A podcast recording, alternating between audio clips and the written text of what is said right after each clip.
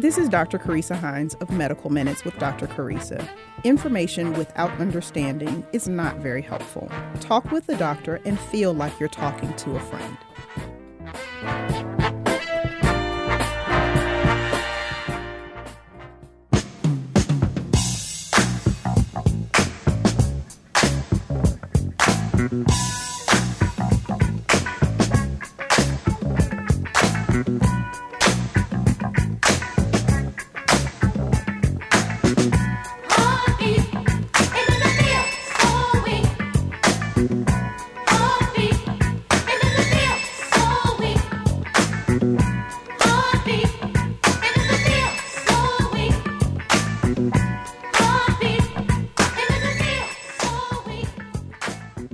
Good morning, good morning, good morning. I hope everyone is having a great morning today. I am Doctor Carissa Hines, your host of your favorite health and wellness radio show, Medical Minutes with Doctor Carissa. And we are coming to you live today from our Atlanta studio at W W E Real eleven hundred A M. I want to welcome all of my Facebook watchers, listeners today. Hey, y'all, how are y'all doing today? Good to see y'all on, and thanks so much for tuning in. So we are talking about heart heart disease basics because, of course, it's February. It's Heart Disease Awareness Month. But before we get into that, let's do like we always do when we start with our shout outs today. Shout out to my number one fan. Hello, Mom. I hope you are having a terrific Thursday morning today.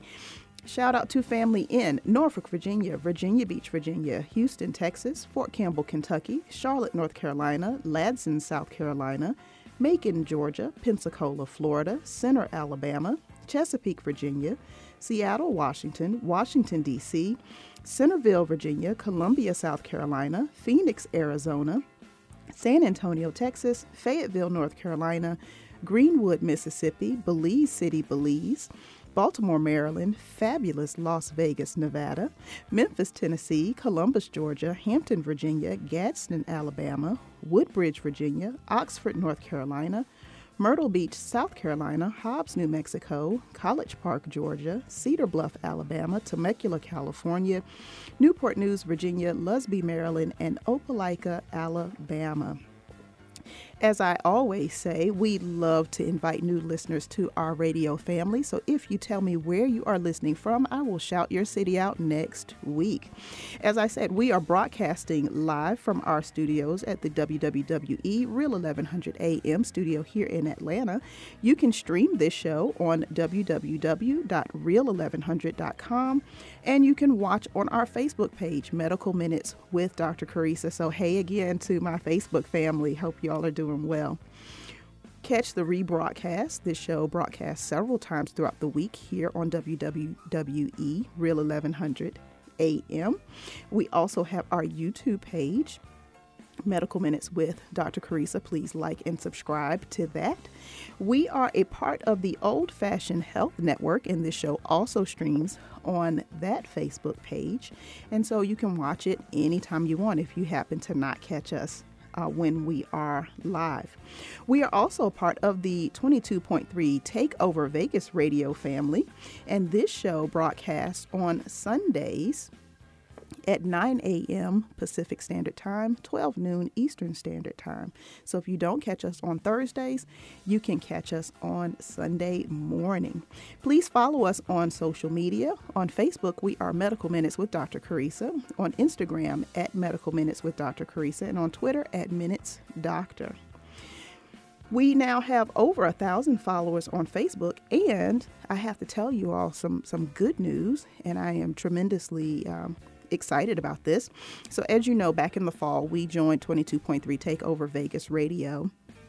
And so far, you know, my producer there sent me uh, some demographics about how we are doing, how the show is doing um, there. So now collectively, the station has over, has reached over a million listeners, which is incredible to think that that many people might be listening to what I have to say, which is just, it's kind of crazy to me that that is happening, but that is impressive and amazing. And I am grateful for everyone who takes time out to listen to, to little old me here.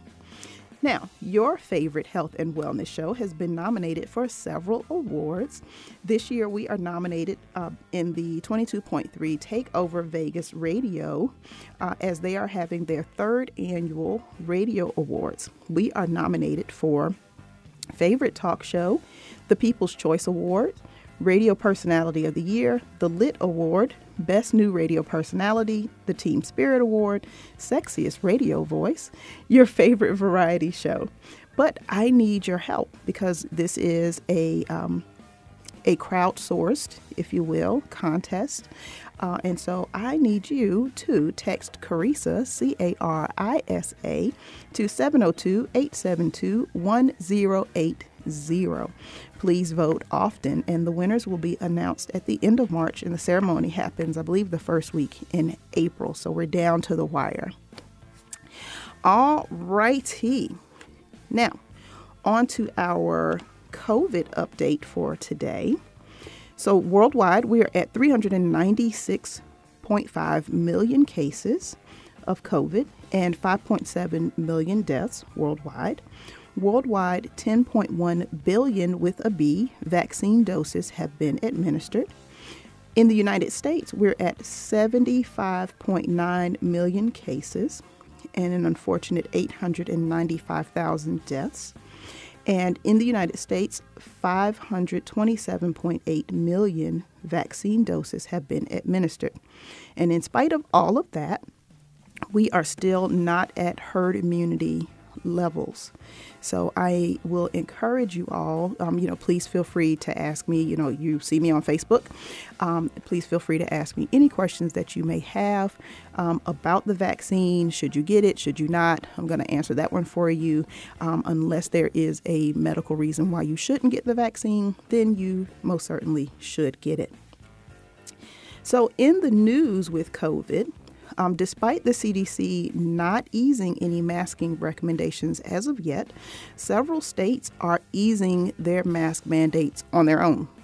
They are um, following the science of their individual states uh, and making these decisions. Um, you know, there was a meeting of the governors with the Biden administration where, as I understand it, there was a call for um, clear guidance as to the path out of out of this pandemic and how we convert this pandemic to an endemic, because it seems that COVID is here to stay. So what measures do we all need to take uh, to mitigate our risk, but still kind of get back out into the new normal as our lives um, will be. So we are all awaiting those guidelines from the Biden administration and from the C D C. But in these states, in New York, Governor Kathy Hochul is expected to drop requirements that businesses ask customers for um, proof of vaccination or requiring them to wear masks. Um, and of course, that has become a, a point of contention because several employees, uh, you know, have been insulted and assaulted Uh, when asking customers to comply with, with the rules, and customers don't want to. And so several businesses have had issue with that because they feel, and I agree, that their customers should not have to be the mask and vaccine police uh, at the doors of these establishments. So that may be coming in in in the next coming day, com- couple of days, I guess, in New York. In New Jersey this week, uh, Governor Philip Murphy announced that New Jersey would no longer require students and school employees uh, to wear masks. Now, of course, you know, this is based upon the science of, um, you know, what's going on in New Jersey, uh, according to Governor Murphy. And so, you know, that will become, um, may become a point of contention, because, of course, the federal mandates still are what they are. They have not been been eased at all. Other states, California, Connecticut, Delaware, and Oregon, all have moved to lift some of their mask mandates um, there. And so I want to know, Medical Minutes family, what do you all think of that? What do you think about lifting mask mandates when we have not reached herd immunity? Several people, um, more than several, lots of people um, are unvaccinated. Um, what do you think about lifting these mask mandates. Hit me up on Facebook and let me know what you think.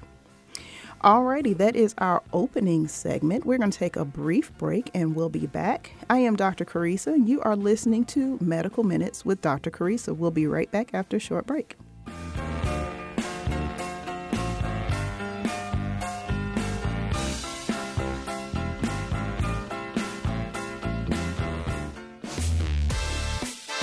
Are you looking for compassionate, knowledgeable, and affordable pet care? Then Just for Pets Wellness Center is just right for you. We are located in the Bella Rosa Shopping Plaza at eighty-nine eleven Daniels Parkway, Suite seven in Fort Myers, Florida. We are open Monday through Friday, eight a.m. to five p.m. and on Saturdays by appointment. Call us today at two three nine, two seven zero, five seven two one or visit us at w w w dot just the number four pets f l dot vet. And we're on Facebook and Instagram, too.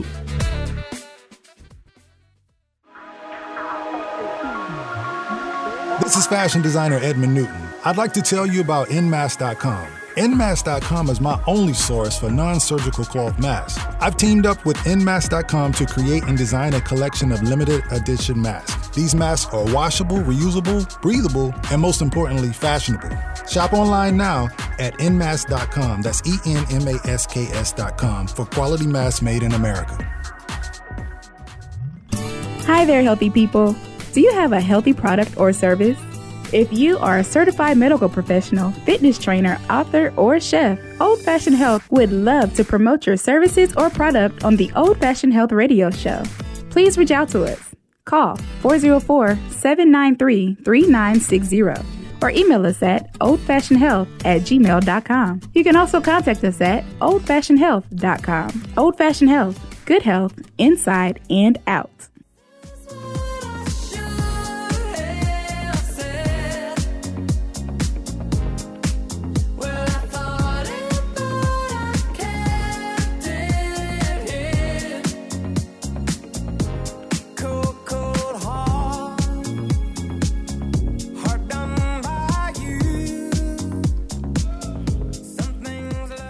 And welcome back. If you are just tuning in, you are listening to Medical Minutes with Doctor Carissa, your favorite health and wellness show. And I am your happy host, Doctor Carissa.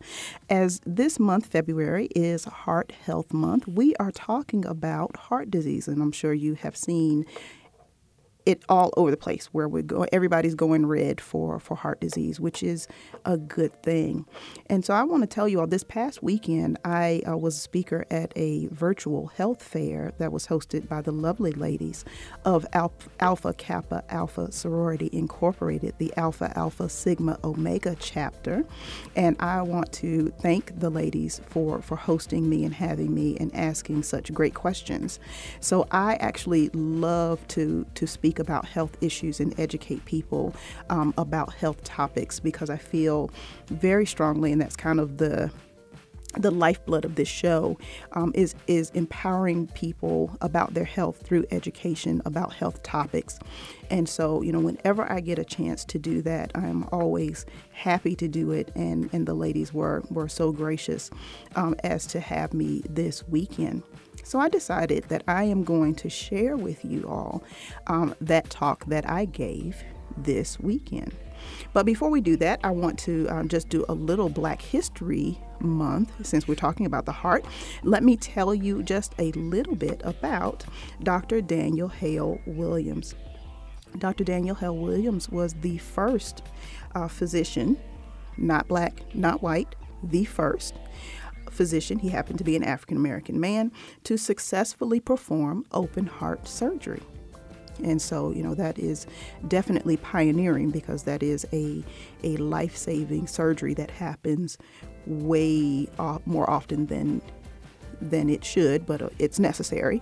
And so, you know, so we are are thankful to Doctor Hale Williams for pioneering the techniques that allow us to to save so many lives today.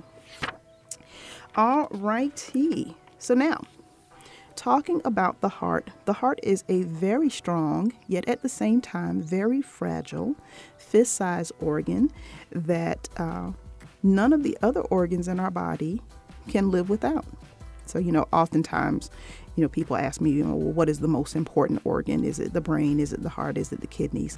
Um, and it kind of all works together, of course. Um, but I would say that the heart kind of ekes out all of the others because of what it does. The heart has the solitary duty of pumping blood with its life-sustaining oxygen and nutrients to every organ of the body and returning that blood back to the heart to be sent to the lungs, to be reoxygenated, and, and, and then starting the cycle over and over and over again. The heart is a, a four-chambered organ made of highly specialized muscle. And the four chambers, um, you have two on the right and two on the left, and the four of them work in concert with each other to um, pump your blood. And it is a, um, the heart I think is, is my favorite organ um, because of its masterful design and simplicity as to how it works. But it's not really as simple as it sounds. So the functional mechanics that go into every single heartbeat are a masterful, masterful marriage of pressure gradient, flow dynamics, contractility, and timing. And just think, all of this happens without you having to even think about it. So let's get into it. So heart disease is the number one cause of death across the board.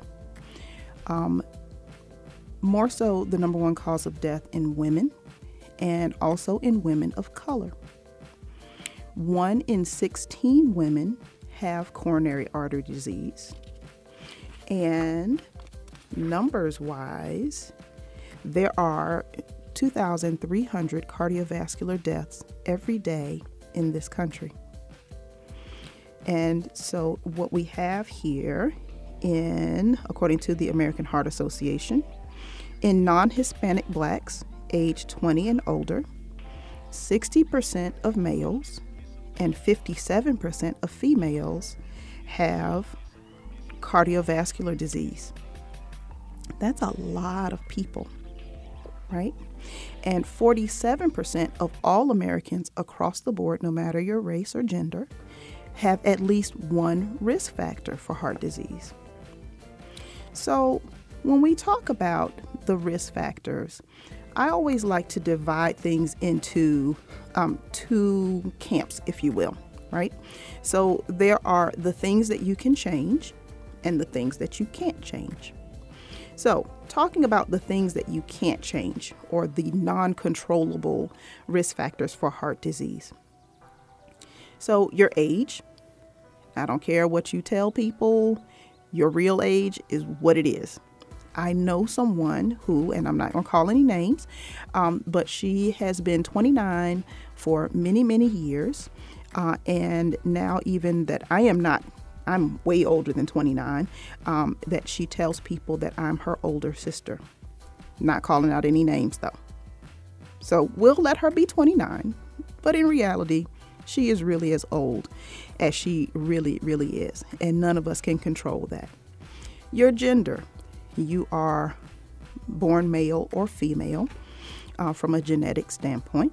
And you can't really change that, even if you change your outward, um, your outward genitalia. So you can change that, but you cannot change what you are born as. You cannot change your ethnicity. Whatever your ethnicity is, it is. And you also can't change your family history or genetics. So, you know, you can't change your family, even if you want to. I don't. My family is absolutely wonderful. But if you wanted to change them, you just can't. So whatever genes have all combined to make you, you, um, those things are what they are. And sometimes those family histories can come with, um, with some risk factors there, right?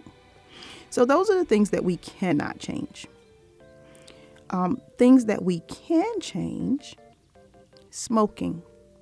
So if you are a smoker, you increase your risk, I believe, about sixteen times your risk of developing cardiovascular disease and having a negative outcome, and by negative outcome we mean death, uh, as a result of having cardiovascular disease or heart disease.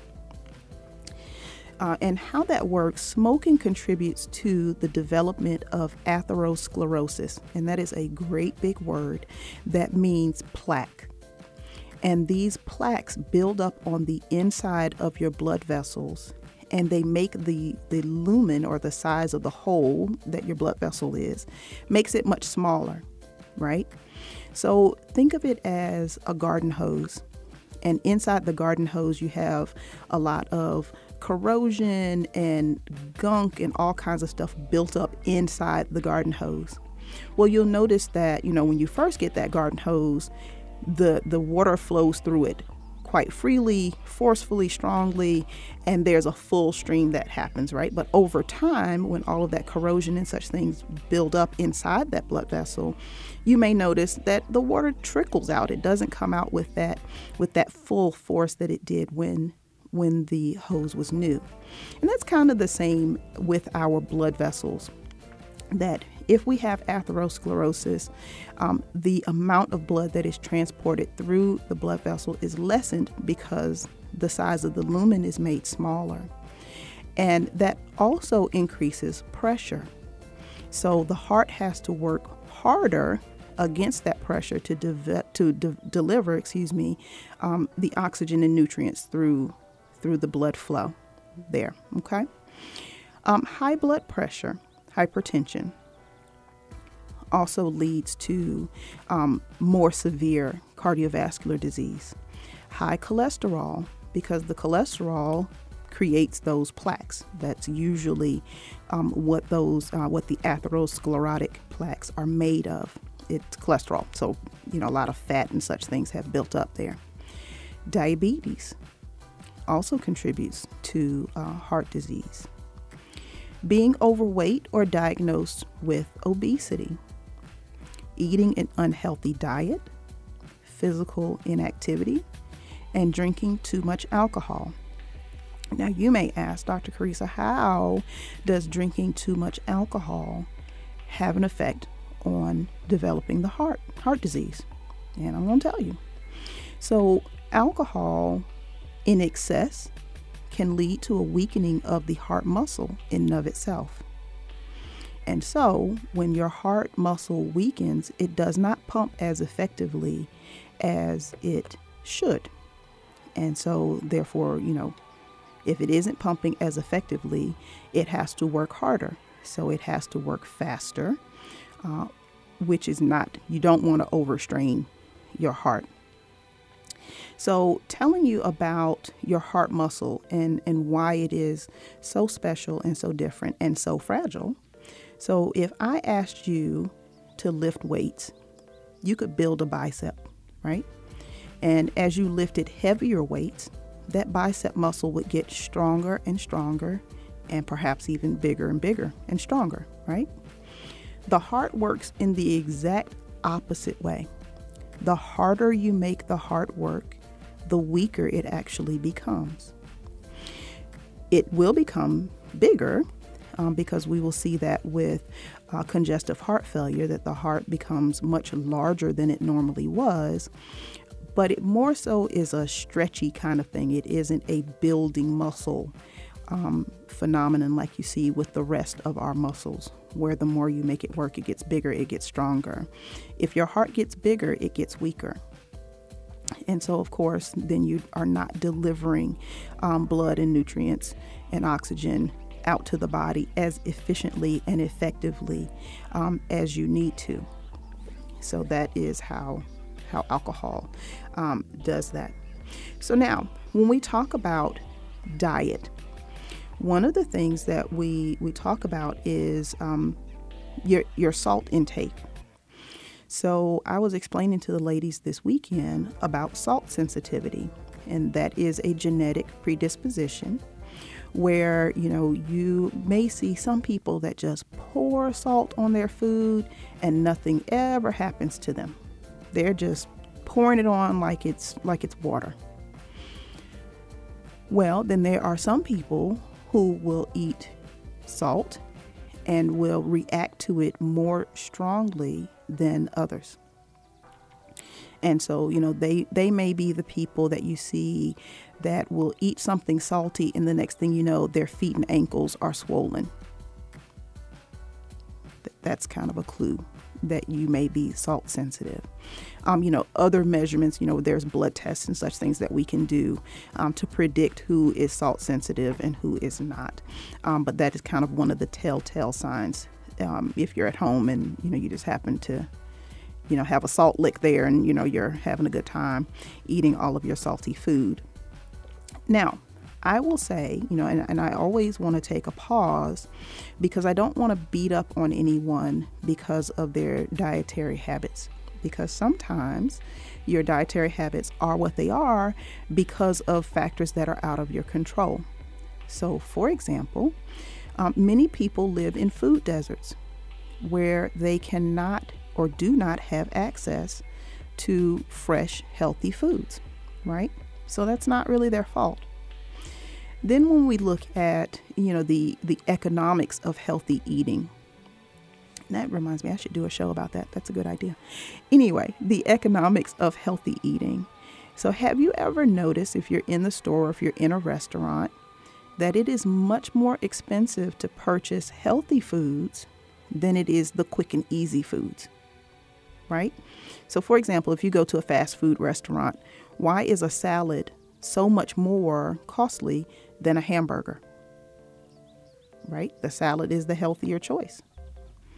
The hamburger is the cheaper choice. And so if you are someone who is, you know, living within a, a severely restricted budget, you have a lot of mouths to feed, um, you know, then, then the dollar hamburger seems like a good idea at the time because at least you have provided a meal for your family. Not the healthiest meal, but a meal. And so many Americans are having to make these types of choices, right? Um, and so, you know, so we have to look at that. Now, the next thing, salt is everywhere. It is almost unavoidable. And so when you look at your, if you're not buying fresh fruits and vegetables and you're having to buy canned fruits and vegetables, Um, you need to look at the label on your food, and you will be amazed at how much salt is in your food. Now, there's a reason for that. And again, it goes back to the economics of it. Salt is a very cheap preservative. And so it makes it more cost efficient to preserve food. And so that's why your canned goods can sit up on the shelf for, you know, years and still be quote unquote good because of the salt that they use. So if you have, let's say you have a can of green beans, right? And you have, um, and you're going to get those and you're going to cook them. What you should do is rinse them. Don't cook them in the juice that they were stored in, in the can, because that juice is very, very salty. And therefore you will be ingesting that. Now, when you rinse off your vegetables, you do rinse away some of the salt, but still not all of it, right? So, you know, so there, you know, even if you don't use any table salt, um, you know, you have uh, perhaps exceeded your recommended daily allowance of sodium or of salt.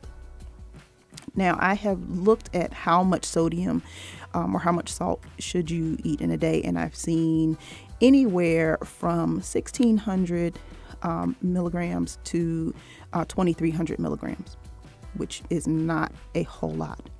So, for example, and I looked at some um, looked at some um, from food labels, and um, one of the food labels, it was uh, a can uh, a canned vegetable, and in one serving, there was like nine hundred milligrams of sodium in one serving. Now, you may say to me, Doctor Carissa, you just told me I can eat uh, two thousand three hundred milligrams of sodium in a day. Yes, I did. Now, here is the trick part, the serving size. Now, in that can of, of vegetable, I want to say it was green beans, in that can, there were two point five servings. So if you eat that whole can. I don't know who's eating a whole can of green beans, but maybe you like them that much, and I'm not judging you, right? Um, but if you eat that two point five, you have now eaten your daily allowance of sodium. So are you just eating green beans in the whole day? No. Other foods that you eat are going to have sodium in them too. And so you see how very easy it is to um, to exceed your recommended daily allowance of sodium. And we all do it, because I can't tell you, until I had to prepare for this talk, I did not really, I look at labels some, but not really a whole lot, and what the serving size is and, and so on and so forth. No, it wasn't, it, I don't think it was green beans, it was soup. So I, I love chicken noodle soup. And in the soup, it was like two, that can was like two servings or two and a half servings in the whole can. And one serving size had, you know, eight or nine hundred milligrams um, of sodium, which was crazy because, you know, I will eat a whole can of soup, and I'm sure many of you, you know, especially now that it's cold, um, eating, you know, a whole can. And so, you know, and I'm not rinsing that. So that's a lot of sodium that you, um, you and I um, are, are taking in, in a meal. Another thing is with snacks. So, you know, if you are a potato chip, a potato chip lover, Um, you will see that your serving size, you know, you may have three or four hundred milligrams of sodium in a serving size, but then a serving size is like five potato chips. Who is eating five potato chips and saying, that's it, I'm at five, I'm done?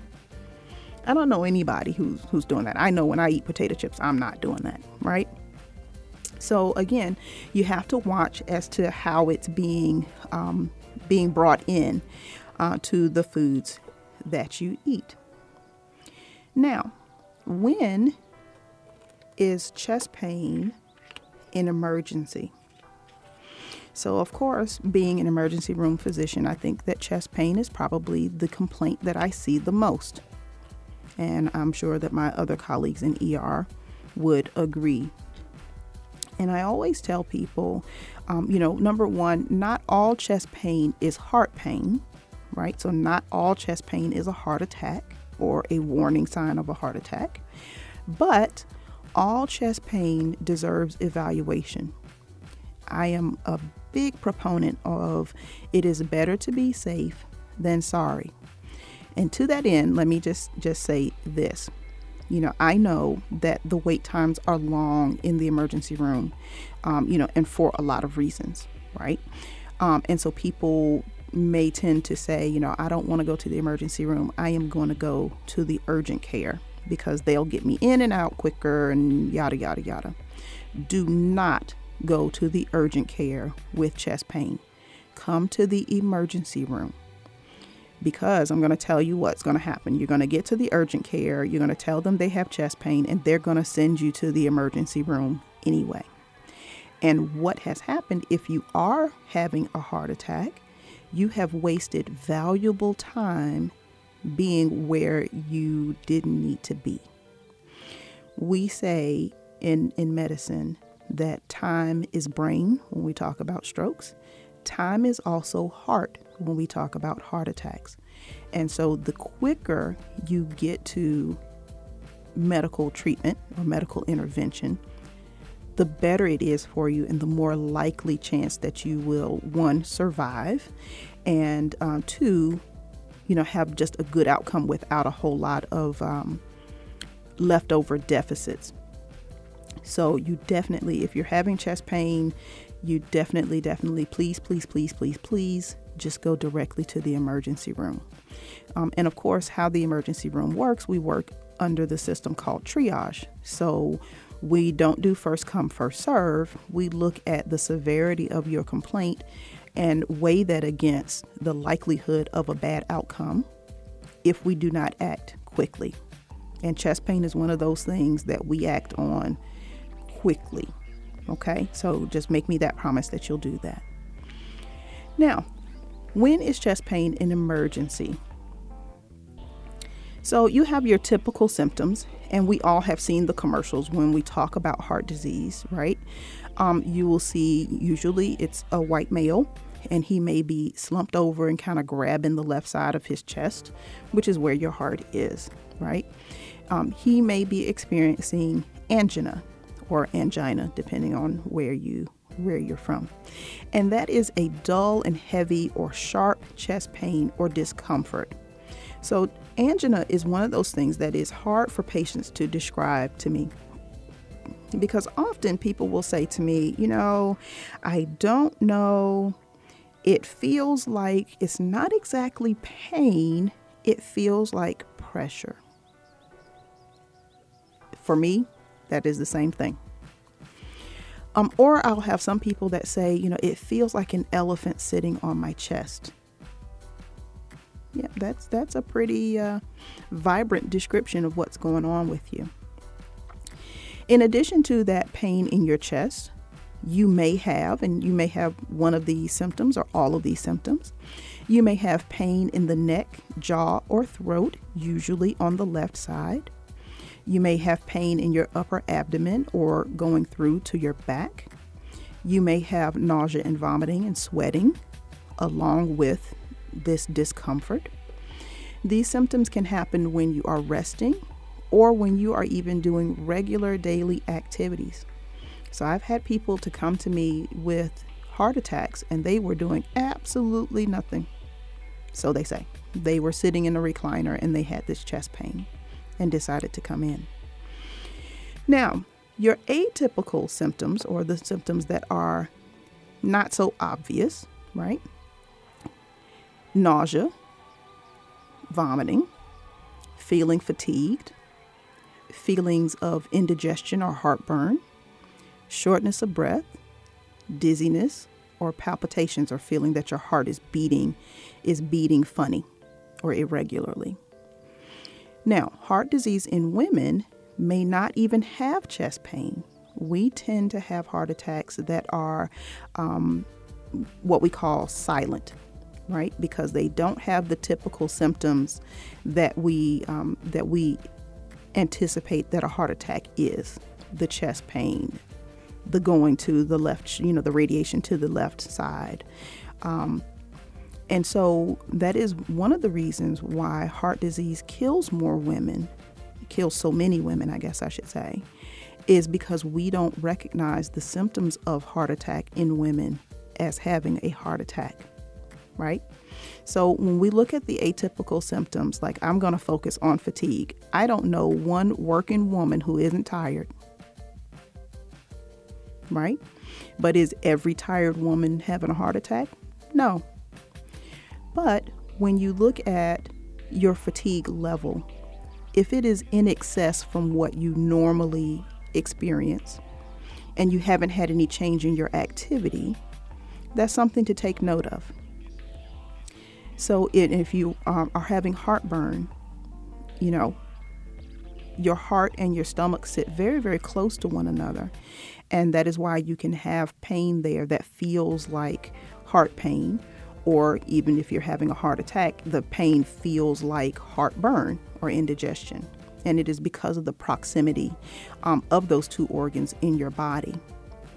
But if you have, you know, you're starting to have some heartburn, let's say, and you've taken a Tums or whatever antacid you want to take, and that pain is still going on, don't keep taking Tums. Come to the emergency room because something may be, may be going on.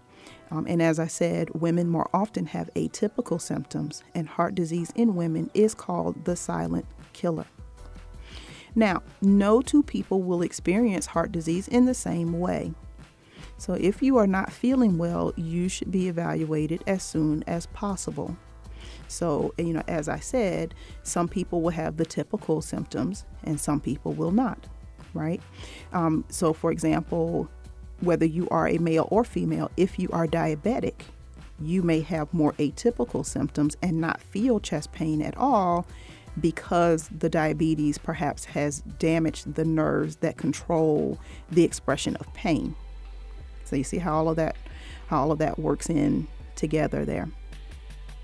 So I always say, always, always, when people come to me and they think they're having a heart attack, and I'm very happy to tell them that they are not, that perhaps they just have heartburn, and they say, gosh, I'm so sorry that I came here, you know, and I wasted this time to do yada, yada, yada, and now I'm not having a heart attack and I feel kind of silly. that I got so worked up and came here. And I always tell people, it is better to have heartburn in the emergency room than to have a heart attack at the house. Because at least in the emergency room, we can figure it out, right? So now, we talked about these risk factors and the things that you can can control and can't control. Now, how do you reduce your risk of having heart disease? Number one, knowledge. And, you know, like I said, I'm always talking about being knowledgeable. Um, and so this knowledge that I'm referring to is knowing your family history where, you know, as, as much as you possibly can. Now, I will say this is probably more challenging because many families are somewhat secretive about what goes on within the family, right? Um, you know, you may be a younger person coming to an older person and, you know, may be told that's none of your business. Well, it is your business, kinda, right? Because you want to know if grandma has heart disease, you need to know that. So that way you can have that discussion with your primary care physician and include that in your risk factor, because once we um, once we figure out risk factors, then there are strategies that we can implement um, through testing and regular monitoring and such things that can mitigate your risk for developing heart disease, right? So, you know, sit down with, you know, mom, dad, uncles, aunts, grandparents, um, and, and just ask, you know, do we have any heart disease in the family? Do we have diabetes in the family? Do we have cancer in the family? These are things that are important to know. You want to have regular checkups with your doctor. And this weekend, one of the ladies asked me, well, how often should I go to the doctor? At least once a year, you should go. Now, of course, if you have a chronic disease, you may go more often, um, you know, for your checkups or to check to make sure that a therapy is working or not working or whatever. Um, but at least once a year, you should have your annual physical. Now, when you go, when you want to have your annual physical and you call up your primary care doctor, you want to tell them that I want my yearly physical. And the reason that you want to do that is because the yearly physical usually takes a little while longer. And so it has to be built into the schedule, right? It has to be built into the schedule. And so what you don't want is to get scheduled for your fifteen minute regular routine follow-up visit and then go in and say, hey, um, oh yeah, I'm here for my blood pressure check. And by the way, I wanted to have a physical. That is not going to happen all in that same fifteen minute visit, nor should it. You want to make sure that you have the time to, to talk about everything that is going on with you um, and have your doctor explain what, what they're going to do with you. You want to know and control your chronic diseases. So controlling your blood pressure, controlling your diabetes, controlling your cholesterol level. You want to limit your alcohol intake. Uh, now, when we look at glasses of wine, the limit for men is two glasses a day. The limit for women is one glass a day. Um, and I want to say when we look at hard liquor, they judge that by ounces. And I want to say it may be two to one. I'll have to look that up uh, and I'll, I'll report that to you all. Um, two ounces for men, one ounce uh, for women in terms of alcohol intake. You want to manage your stress because, of course, you know, stress can raise your blood pressure. And if you are chronically stressed, you may have a chronically elevated blood pressure. So you want to make sure that you, you know, have a balanced life. And, you know, last month we talked about self-care, and this is kind of where that that comes in, right? Because if you are um, always working and always under demand from whatever is going on in your life, that can create stress and can, you know, manifest itself in a way in your body that may be harmful down the road. So you want to make sure that you have things that are, you know, you have a release valve, right, of some sort.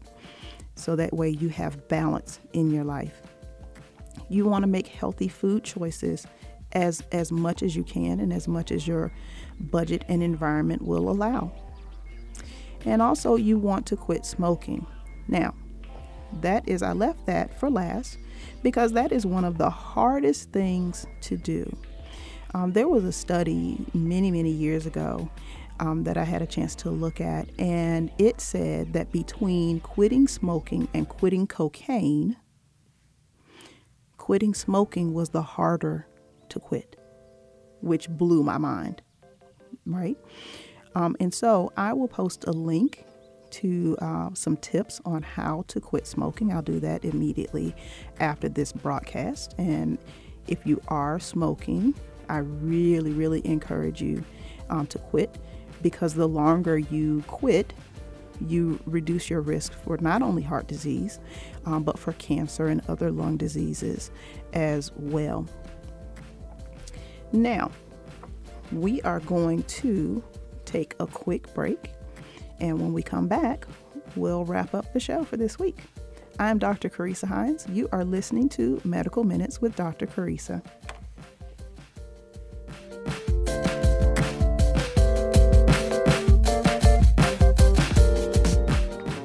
Why choose Just for Pets Wellness Center? Compassionate pet care services featuring an experienced veterinary team to superior customer service in a caring and friendly environment. We offer individual attention and tailored treatment for each pet. Visit our website for more information at w w w dot just the number four pets f l dot vet or give us a call at two three nine, two seven zero, five seven two one. Be sure to listen to The Wellness Enclave with Doctor Donna Sewell, a podcast that explores emotional health and its impact on everyday life. In the Enclave, we will address emotional health and how it is connected to other parts of your life, such as physical health, relationships, spirituality, and even decision-making. The Wellness Enclave with Doctor Sewell can be found on Apple Podcasts and Spotify. Hi there, healthy people. Do you have a healthy product or service? If you are a certified medical professional, fitness trainer, author, or chef, Old Fashioned Health would love to promote your services or product on the Old Fashioned Health radio show. Please reach out to us. Call four zero four, seven nine three, three nine six zero or email us at old fashioned health at gmail dot com. You can also contact us at old fashioned health dot com. Old Fashioned Health, good health inside and out.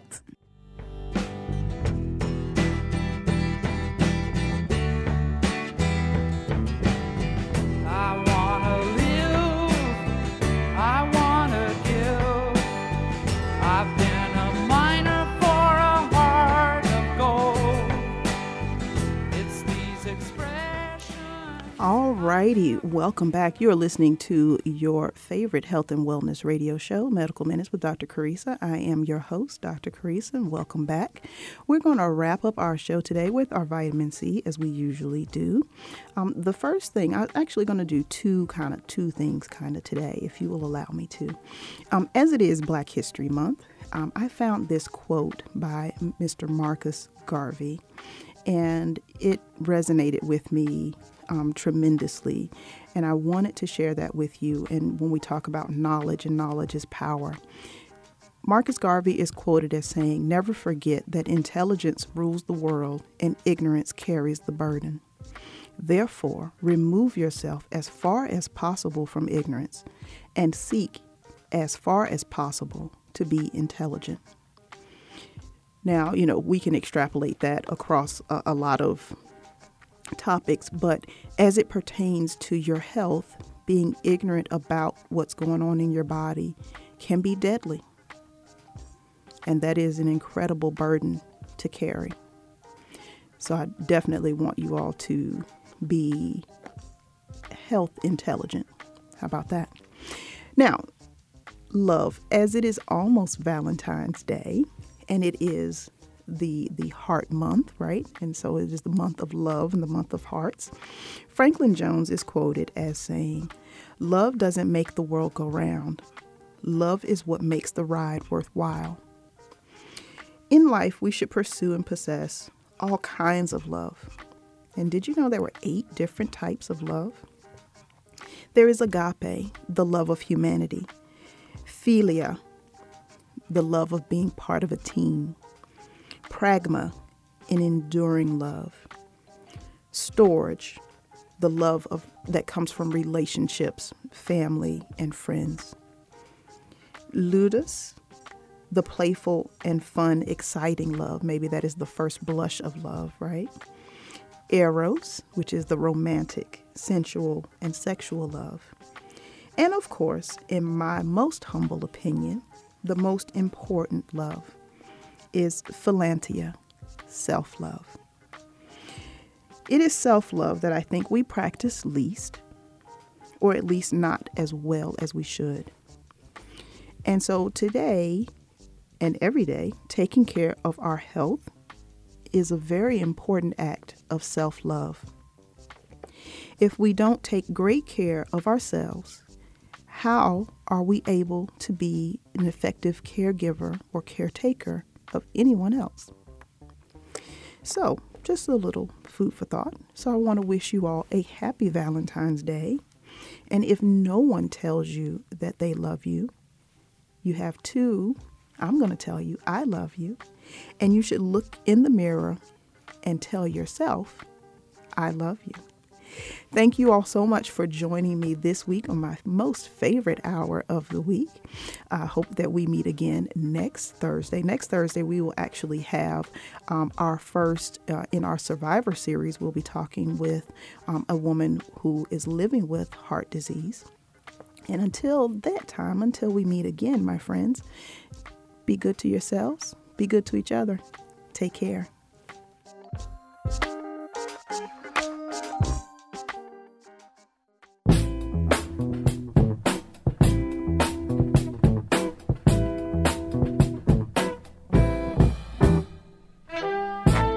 This is Doctor Carissa.